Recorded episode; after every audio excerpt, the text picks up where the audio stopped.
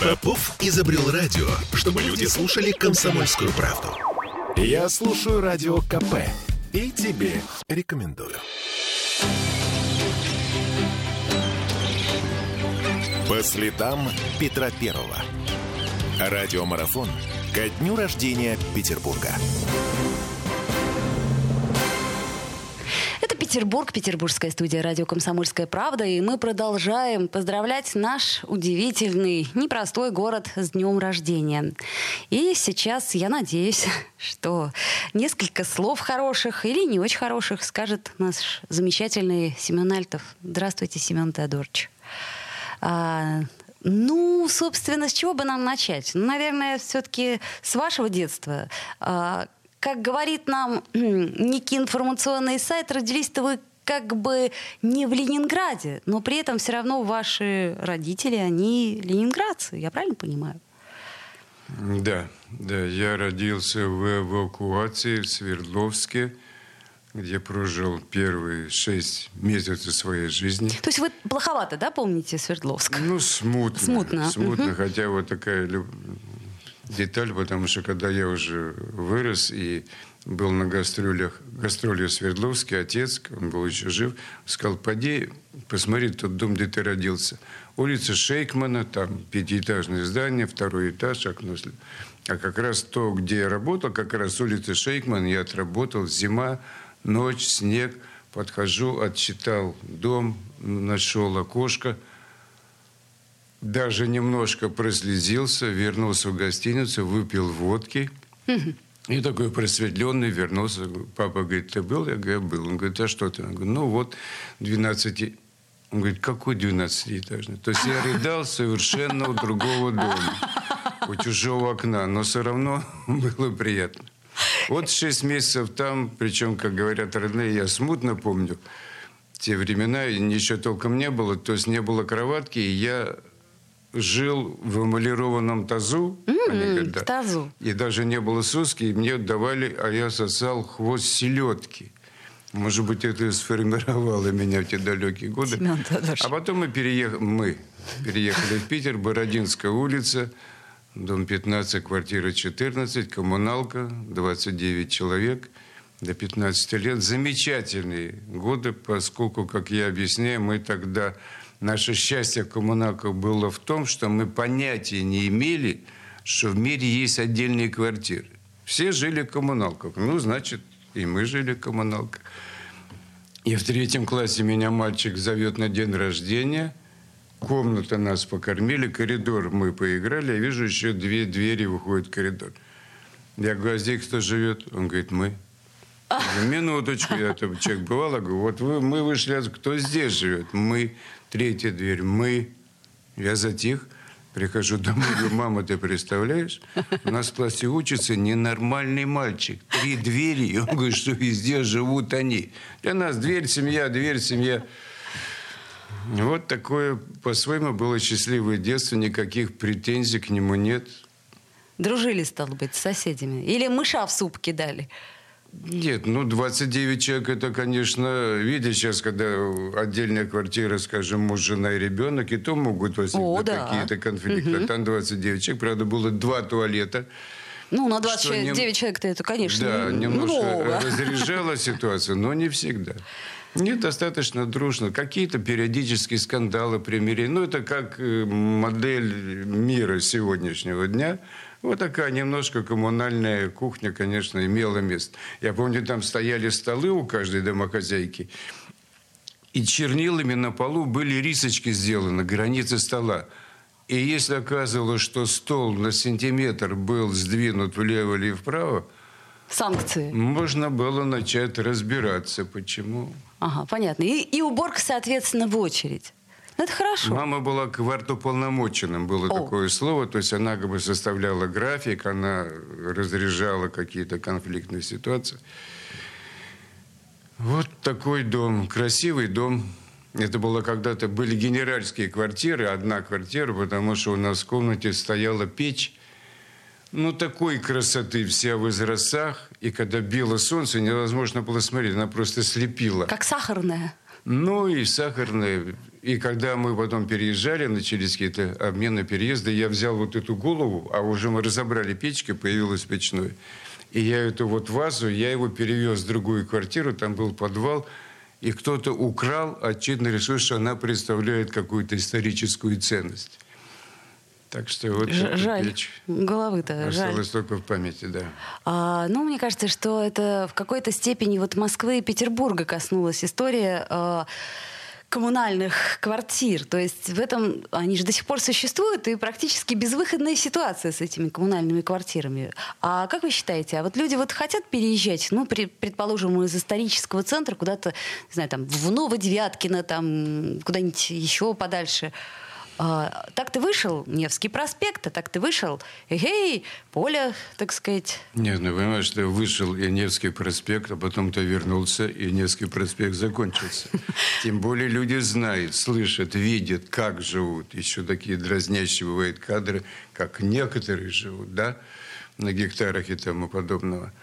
Поэтому тоже дважды телевидение наше снимало, я приходил в эту же квартиру, вот нашу, да, и там это непонятно. Одна Женя вот осталась, обнялись, 45 лет мы не виделись.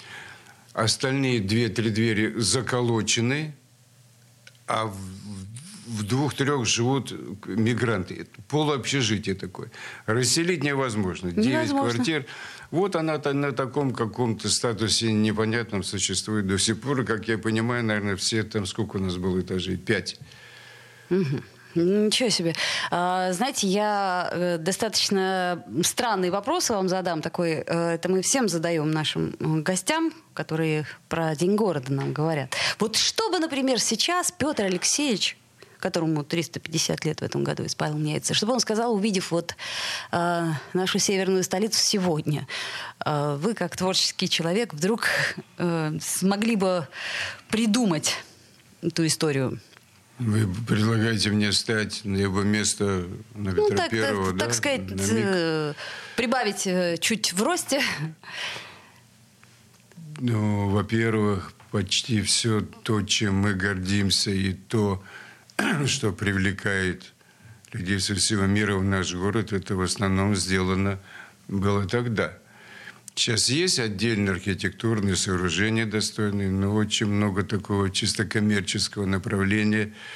Не скажу, что это радует глаз. Я-то спокойно. Вот у меня супруга, она человек более эмоциональный, она каждый раз вздрагивает. Я говорю, смотри, за рулем она все время смотрит, и говорит, что это, как это. Ну, вот так, это жалко. Хотя все равно центр, он, слава богу, не пострадал практически.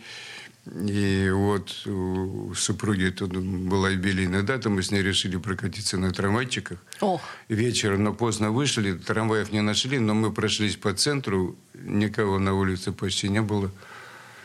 Ну, это, конечно, то есть э, Петр Алексеевич не совсем был бы в шоке, да? Только удивился бы некоторым сооружениям. Не надо было его водить куда не надо. А, то есть, а, да, так по все, его знакомым вот, ему Вот это местам. все правильно. То есть как обычно, если да, у нас как начальство... меня вот коммуналку, так его по центру, я думаю, бы остался доволен, все сохранено и, и более чем пристойно выглядит. Отлично.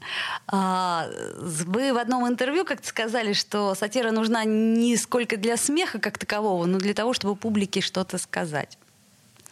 А, не прошли те времена с тех пор? А было это, может быть, пару лет тому назад? Сейчас времена во всех отношениях непростые. Тут надо долго думать. Чтобы ответить мне сейчас, например, на этот вопрос? Да, да. Сложноватая ситуация стала вдруг такая. А давайте мы сделаем паузу, а после нее вернемся в эфир, и вы подумаете. Ну, как вы хорошо ушли, да? Ну, тонко, я ж умею. А, Семен Альтов у нас в гостях, и вернемся после небольшой паузы. Все вокруг друг другу дарят цветы. Но только не нам и только не ты. Ты где-то рядом, и думать не надо, зачем. Зачем наблюдаем, зачем-то там в небе, затем Мы сочиняем и поем дурацкие песни за ночью, ночь за днем Купаемся в лести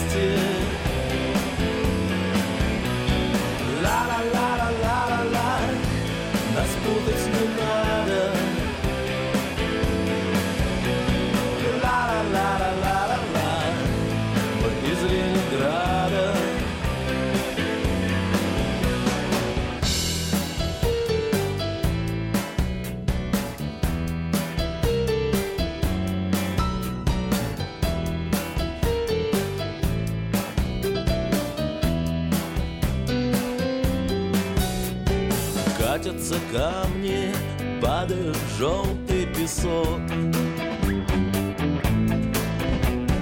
Облако в небе, кисти мазок.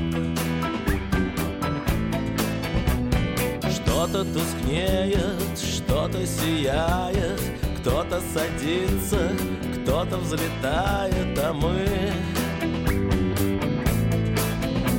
Мы сочиняем и поем дурацкие песни День за ночью, ночь за днем Купаемся в лести Ла-ла-ла-ла-ла-ла-ла Нас путать не надо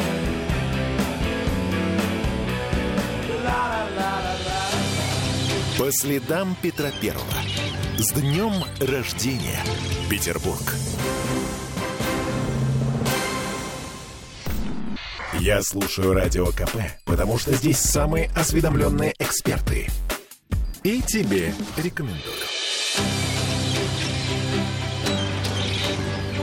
По следам Петра Первого. Радиомарафон ко дню рождения Петербурга.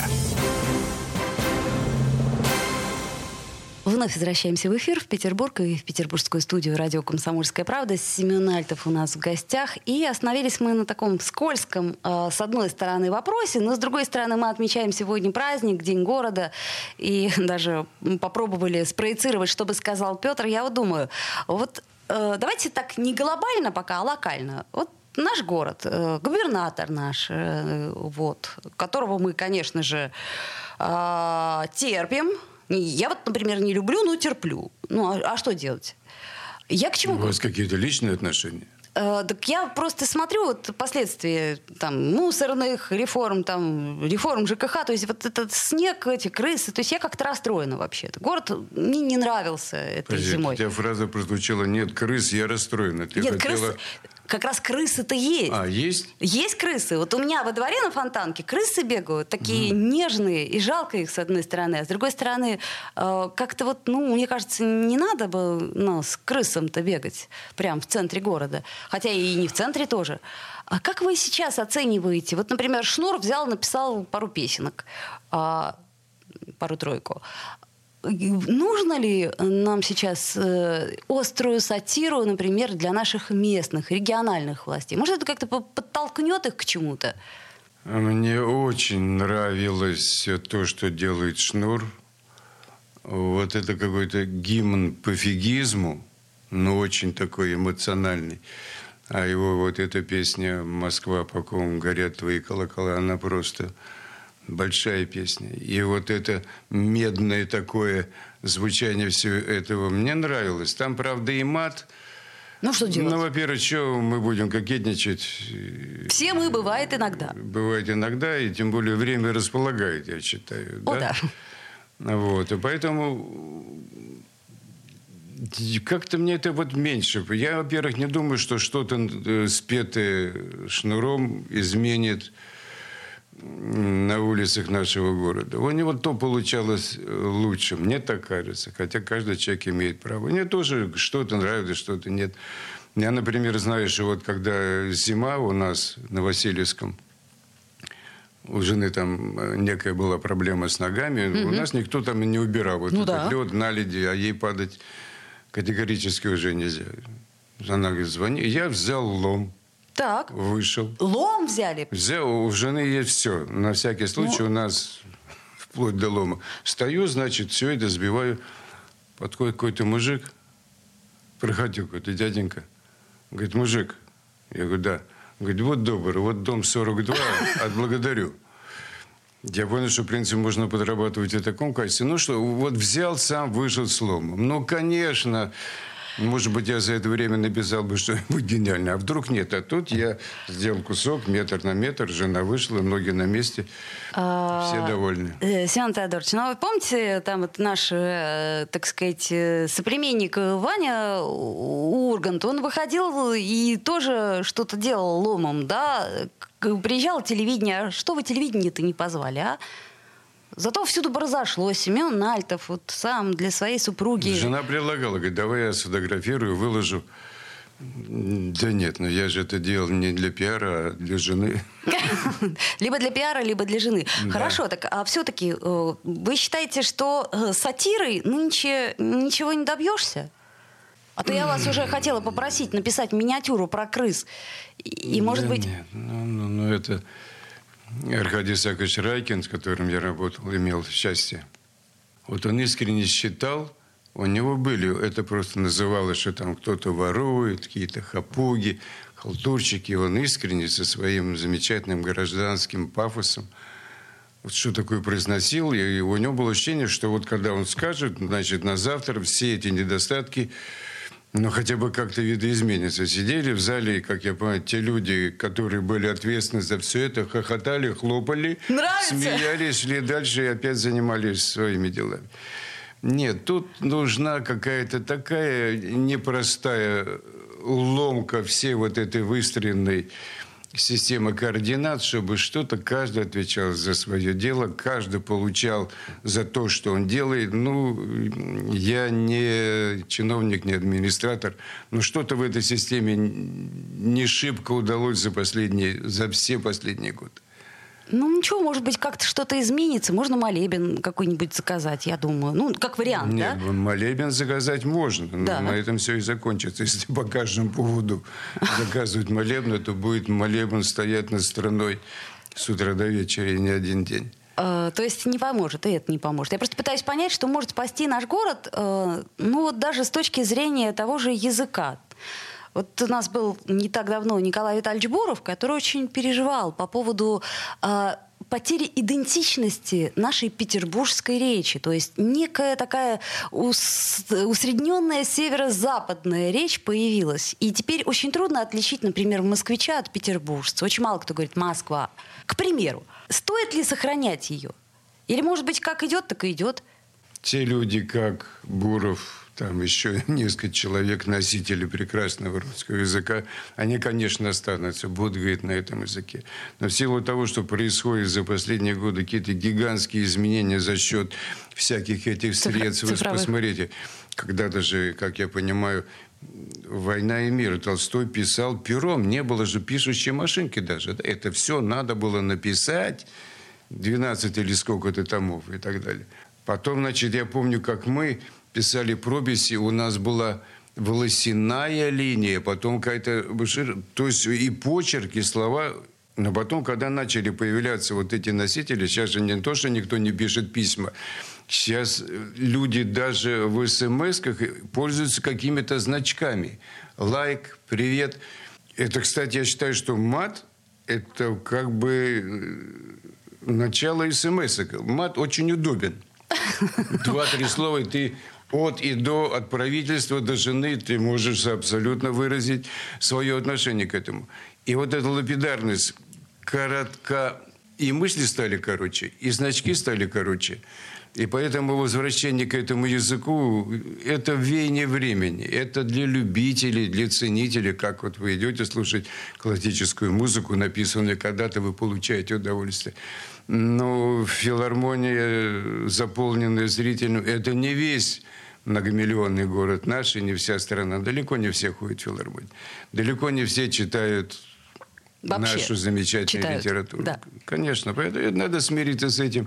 Тебе нужно, читай, найди собеседника или возьми, купи гусиное перо, напиши кому-нибудь письмо, он тебе ответит. И вы закрываетесь такой свой чудный мир, никого туда не пускайте, выкинете вот эту фигню всякую, То есть некие э, тайные, как масонские сообщества, э, которые говорят правильно, пишут красиво, излагают мысли, Э, ну, матом тоже, кстати, поскольку вообще русской интеллигенции и петербургской интеллигенции, как мне кажется, ленинградской интеллигенции, всегда было свойственно, да, некое вот такое, э, как сказать, отношение к ненормативной лексике, но чуть более свободное, может быть. Или я ошибаюсь?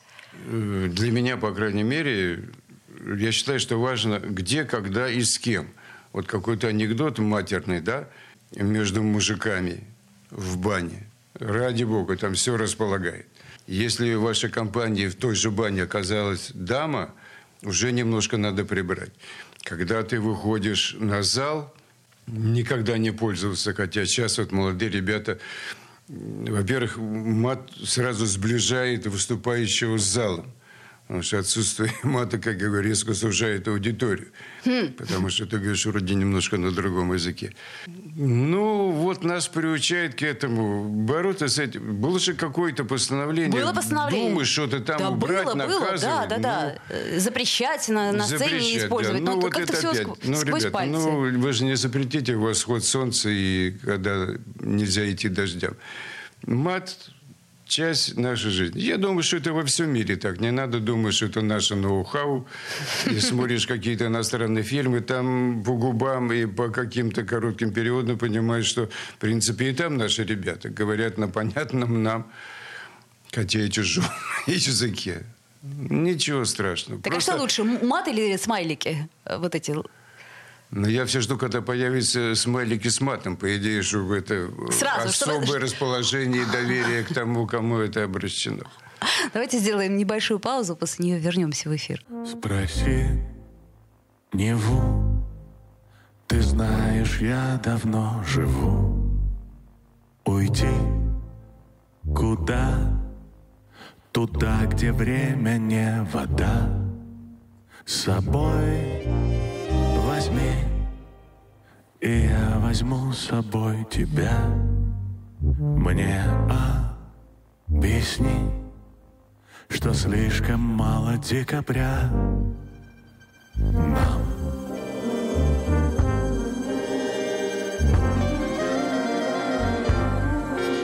Смотри в меня, сотри себя и будь во мне последний раз Твоя вода в моем огне. Снега не мы Немыслимые эти сны. Они над ледяным унынием не власть Сны не важно, не боли ни жажды Крылатым умирает каждый Рождая дожди По следам Петра Первого С днем рождения, Петербург!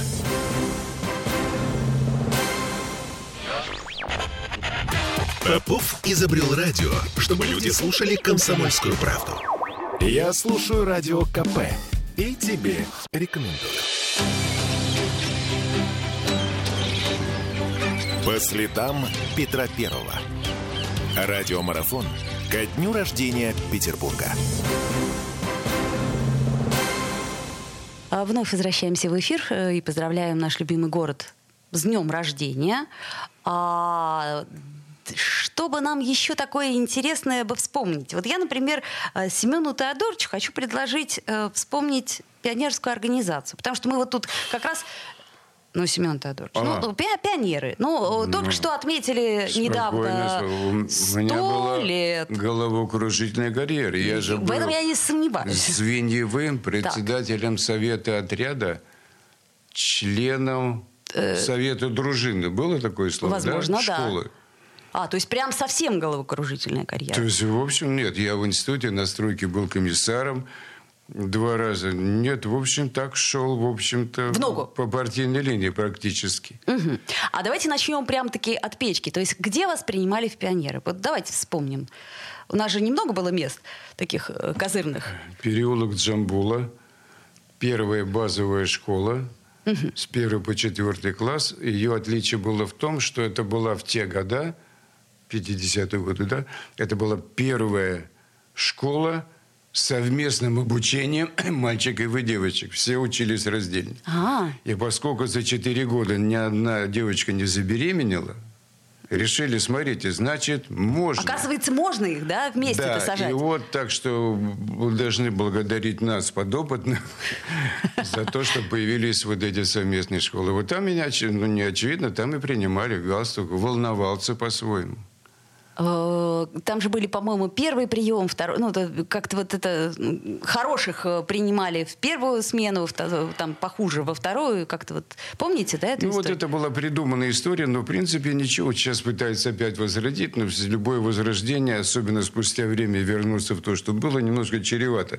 Должно быть во всем мире скауты там или как-то молодняк организовывать и собирали эту бумагу, металлолом. Но время было другое. Сейчас А что сейчас может объединить-то? То есть я, например, против возрождения, но считаю, что чего-то не хватает. Ну, правда не хватает. Только чего и как это сделать, непонятно. Ну, сейчас вообще все сложно, учитывая, что вот такой вот эта холодная война, это вообще ледниковый период такой, мне кажется, наступает. Если- Человечество не понимает, что... Если б холодная. Да, что все на одном и том же шарике. Я все равно какого размера должен шарахнуть метеорит, чтобы люди поняли, что, ребята, что же вы делите? Вот наоборот, сближайтесь, объединяйтесь, защищайтесь от чего-то инопланетного. Поэтому сегодня вот этот молодняк, который сидит в этих штуках, заставить их что-то собирать, кроме денег, вряд ли они будут собирать какие-то другие предметы. То есть как-то вы не, не очень-то верите в... Не очень верю. Нет, они будут другие, мы были другие по отношению к родителям. Но не провидец, я не знаю, что их ждет. Я вообще считаю, что я говорю про себя, поскольку я уже в глубоком таком возрасте, что я проскочившее поколение в этом мире, в этой стране дожить до таких лет. В здравом уме и трезвой памяти. Дай Бог, чтобы вот детям, внукам и всем удалось дожить до такого, до такого состояния. Но вы галстук сами гладили? Или не гладили никогда? Я имею в виду пионерский, конечно же. Так меня удивленно посмотрели, я поняла. М, Не, не, не помню, наверное, мама. Мама гладила, да? Нет, не помню. Утюг помню такой чу- чугунный, да, без всяких этих дырочек, без электро. Тряпочка, Ага, прыскаешь да-да-да. водой, пш, и гладишь, да. А, Семен Теодорович, а вот если брать наш город, где э, места такие, ну, не силой, что ли, но наверняка уже э, куча ассоциаций связана с кучей районов, кучей мест всяких. Есть какие-то места, которые вы можете раскрыть, кроме Бородинской улицы, к примеру? Ну, вот где вы любите почему-либо бывать, а где, наоборот, не любите, потому что что-то связано? Ну, это, я не знаю, можно такая за трагикомическая история. Мне Бородинская. 6 или 7 лет я на лыжиках выхожу покататься, подходит девочка лет 13. Хочешь семечек? Хочу. Пошли. Зовут меня в подвал. Говорит, снимай штаны, покажи писю. Шесть лет. Снимай. Заплакал, снял. Она посмотрела. Удовлетворилась этим. Ушла. Семечки? А я остался без семечек. Да. И И, весь слезах. Да, вот это, ну, и такая была... Э, э, э, Это к вопросу о пионерской организации, что не Вопрос о спасает. пионерской организации, Не спасает. пион- То есть, видимо, тот подвал на Бородинской долго как-то, ну, неприятное вот, мне было снится иногда ощущение. Эротика, эротика тех далеких детских дней. Нет, ну сейчас мы на Васильевском, хотя уже жили Купчины, Дачные, около Мараты социалистической, везде мы ж- Ну, я уже неоднократно это говорил, когда мы жили около Мараты социалистической, там слева была фабрика кондитерская Крупская, Да. сейчас там отель. Запах такой всегда стоял там, А божечки. справа была северное сияние.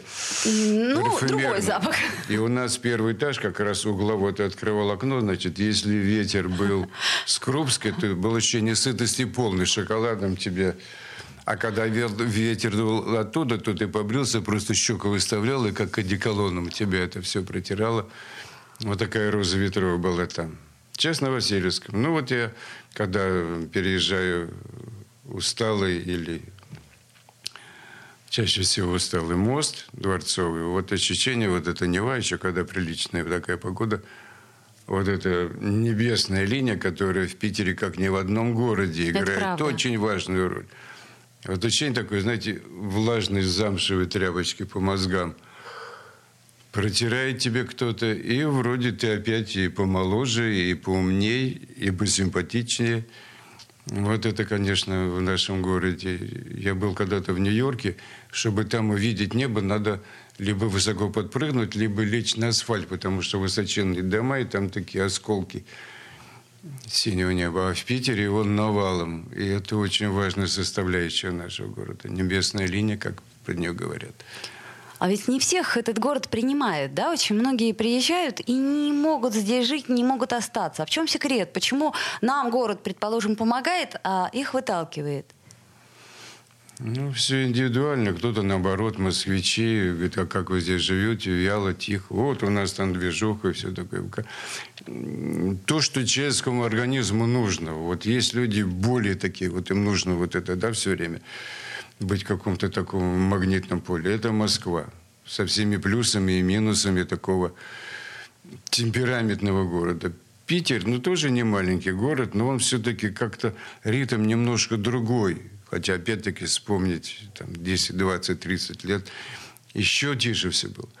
Ну, у каждого, это так же, как найти, наверное, любимую женщину. Вот одному нужно, чтобы она вот такая была, а другому такая домашняя хозяйка. Поэтому...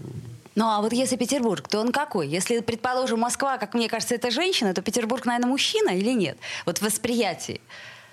Ну, смотря, смотря Смотря, какие... А, смотря с какой стороны посмотреть. Нет, когда вот мы ходили вот ночью, ощущение, что сейчас из угла выйдет кто-то в цилиндре, в сюртуке, тросточкой постучит по асфальту.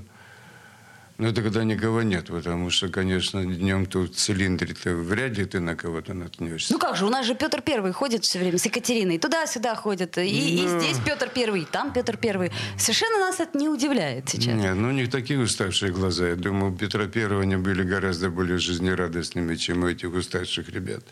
Ну, не приветствуете Петров? Э, это у нас такая профессия. Петр Первый, э, мне кажется, сейчас. Вот почти, сезонная. почти анекдот, но правда. Проезжал прошлым летом Аврору, а там всегда туристы фотографируются. И там, как вы знаете, есть два-три Ленина и два-три Сталина. Ну, вот а, они даже похожи. Сталин. Ага, так. Да, и вот такси стоит, переходит дорогу Владимир Ильич Ленин, и рядом с ним какая-то женщина в кожанке. Я говорю, это кто? Водитель говорит, Фанни Каплан. Ну, э, собственно, каких только оксюмаронов в нашей северной столице не бывает. Да. А еще говорят, что у нас, э, как это сказать, город настолько мистический, что все решает медный всадник. Э, вовсе не губернатор Александр Дмитриевич Беглов. Вот захочет медный всадник, вот так будет. А если не захочет, то не будет. Вы вообще в мистицизм нашего города верите? Ну, трудно сказать. Сам факт существования до сих пор этого города вот со всем тем, что мы в нем любим, с этими домами, с этими памятниками, с этими людьми. Очень много, хотя время идет, очень много, немного осталось достойных людей, которые олицетворяют наш город во всей стране, а может даже и в мире. Это и там и писатели, и дирижеры, mm-hmm. певцы. Ну, в общем, есть такая золотая коллекция людей. То есть она до сих пор есть. Конечно. Это, это и очень... будет, это само собой. А вы думаете, да, то есть, что э, появятся новые? Ну, как, как наверняка, сказать, закон сохранения энергии. Наверняка, наверняка. Кумиры наши, как там вот Леонов, Евстигнеев, Папанов, ну вот мы видим и все. Появляются относительно, они уже тоже не мальчики, а девочки, ребята, которые, конечно, для следующее поколение будут такими же фигурами, как для нас те, кого я назвал, хотя и было гораздо больше. Ну, э, нам остается только поздравить наш город с очередным днем рождения. А какой, кстати, по счету? 319-й. 319-й? 319, а как выглядит? А молодец! Примерно как Семен Альтов. Семен Альтов, Семен Теодорович, спасибо вам большое и ждем вас всегда. Любим, ждем. По следам Петра Первого. С днем рождения, Петербург!